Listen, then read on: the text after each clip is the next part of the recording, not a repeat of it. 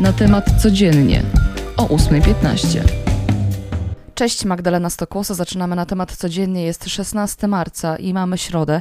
dwudziesty pierwszy dzień. Trzy tygodnie bohaterska Ukraina broni się przed atakiem Putina.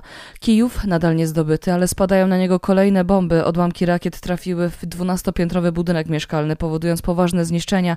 Mer Kijowa zarządził specjalne środki ostrożności. Od wczoraj trwa tam zaplanowana na kilkadziesiąt godzin, półtorej doby dokładnie, godzina policyjna.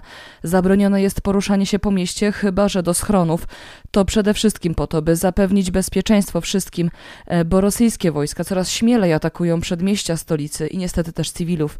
Dzisiejszej nocy zaatakowany został też Charków, z kolei władze Zaporoża informują o wybuchu na dworcu kolejowym Zaporoże dwa. Do obrony szykuje się Odessa. Z informacji ukraińskiej armii wynika, że zbliża się do niej kilkanaście okrętów rosyjskiej floty. A jak podał Ukrinform, Mariupol ostrzeliwany jest też z morza. Tam sytuacja jest najgorsza w całej Ukrainie. Wczoraj z okupowanego przez najeźdźcę miasta udało się uciec około dwudziestu tysiącom cywilów. Jednak dochodzi do coraz brutalniejszych ataków. Rosyjscy żołnierze okupują miejscowy szpital i zmuszają lekarzy do leczenia swoich rannych pod groźbą śmierci. Według danych O N Z u Ukrainę z powodu wojny opuściło już ponad trzy miliony osób. Większość, ponad milion osiemset tysięcy Ukraińców, przekroczyła granicę z Polską. Z kolei Sztab Generalny Sił Zbrojnych Ukrainy informuje, że armia rosyjska straciła nawet czterdzieści procent swoich jednostek od początku inwazji na Ukrainę. W raporcie zaznaczono, że Rosjanie ponoszą straty i zatrzymali się na wszystkich kierunkach, jednak operacja ofensywna przeciwko Ukrainie trwa.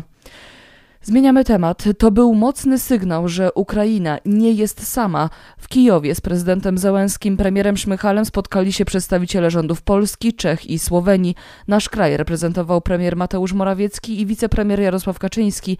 Wizytę chwalą zagraniczne media. Hiszpańskie El Mundo podał, że wizyta trzech premierów to godny pochwały gest w trudnej rzeczywistości. Z kolei portugalska telewizja S I C zauważyła, że tą podróżą premierzy udowodnili, że jeszcze w Unii są przywódcy, którzy że potrafią podejmować ryzyko dla walki o wolność i demokrację. Słów wdzięczności za przyjazd nie żałował też prezydent Zełenski. Mówił o tym, że jest przekonany, że z takimi krajami, sąsiadami, partnerami Ukraińcy dadzą sobie radę i zwyciężą. Premier Kaczyński mówił z kolei o tym, że potrzebna jest misja pokojowa i humanitarna przygotowana przez NATO i może inne organizacje, ale osłonięta zbrojnie i odbywająca się na terytorium Ukrainy. Z kolei premier Morawiecki, że Europa bez Ukrainy nie będzie już Europą. Z kolei Rada Europy będzie od teraz bez Rosji. Zgromadzenie parlamentarne wykluczyło ją z tej organizacji i to jednogłośnie. Dla tych, co nie wiedzą albo zapomnieli, Rada zajmuje się przede wszystkim promocją i ochroną praw człowieka, demokracji i praworządności. Cóż, sama Rosja już wcześniej mówiła, że z niej wystąpi, jednak nie zdążyła, bo została wyrzucona.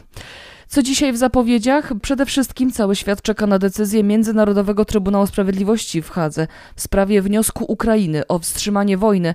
Oskarża ona też Moskwę o ludobójstwo. Wniosek ten został złożony dwa dni po ataku, dwudziestego szóstego lutego. Trybunał ma zdecydować o wydaniu środków tymczasowych, które powinny zakończyć rozlew krwi, a tego, jak wiemy i widzimy, nie brakuje. Posiedzenie Trybunału rusza o szesnastej. Z kolei prezydent Załęski wystąpi dziś online w Kongresie Stanów Zjednoczonych. Zapewne kolejny raz będzie podkreślał, jak ważne jest zamknięcie nieba nad Ukrainą. Przenosimy się do Polski. Od dziś rusza nadawanie numeru PESEL uchodźcom z Ukrainy. Umożliwi im to korzystanie z pomocy socjalnej, medycznej oraz systemu edukacji. Wnioski będą przyjmowane w urzędach gminy. Co ważne, świadczenie będzie liczone od dnia przybycia do Polski, nie od dnia złożenia wniosku. Dlatego wiele dużych punktów, jak ten w Krakowie czy we Wrocławiu, proszą, aby uchodźcy, którzy mogą poczekać, przyszli do niego za kilka dni, gdy już rozładowane zostaną pierwsze kolejki. Co ważne, zarejestrowanym uchodźcom z Ukrainy przysługiwać będzie też pomoc finansowa. Zgodnie z nową ustawą dostaną oni jednorazowo trzysta złotych wsparcia. Od dziś też polskie rodziny mogą składać wnioski o pomoc na utrzymanie uchodźców, których przyjęły pod swój dach. A ja jeszcze raz przypomnę, że najważniejsze, najnowsze informacje cały czas możecie śledzić na bieżąco na naszej stronie głównej. Tym się dziś z Wami pożegnam. Magdalena Stokłosa, dzięki i do usłyszenia. Cześć.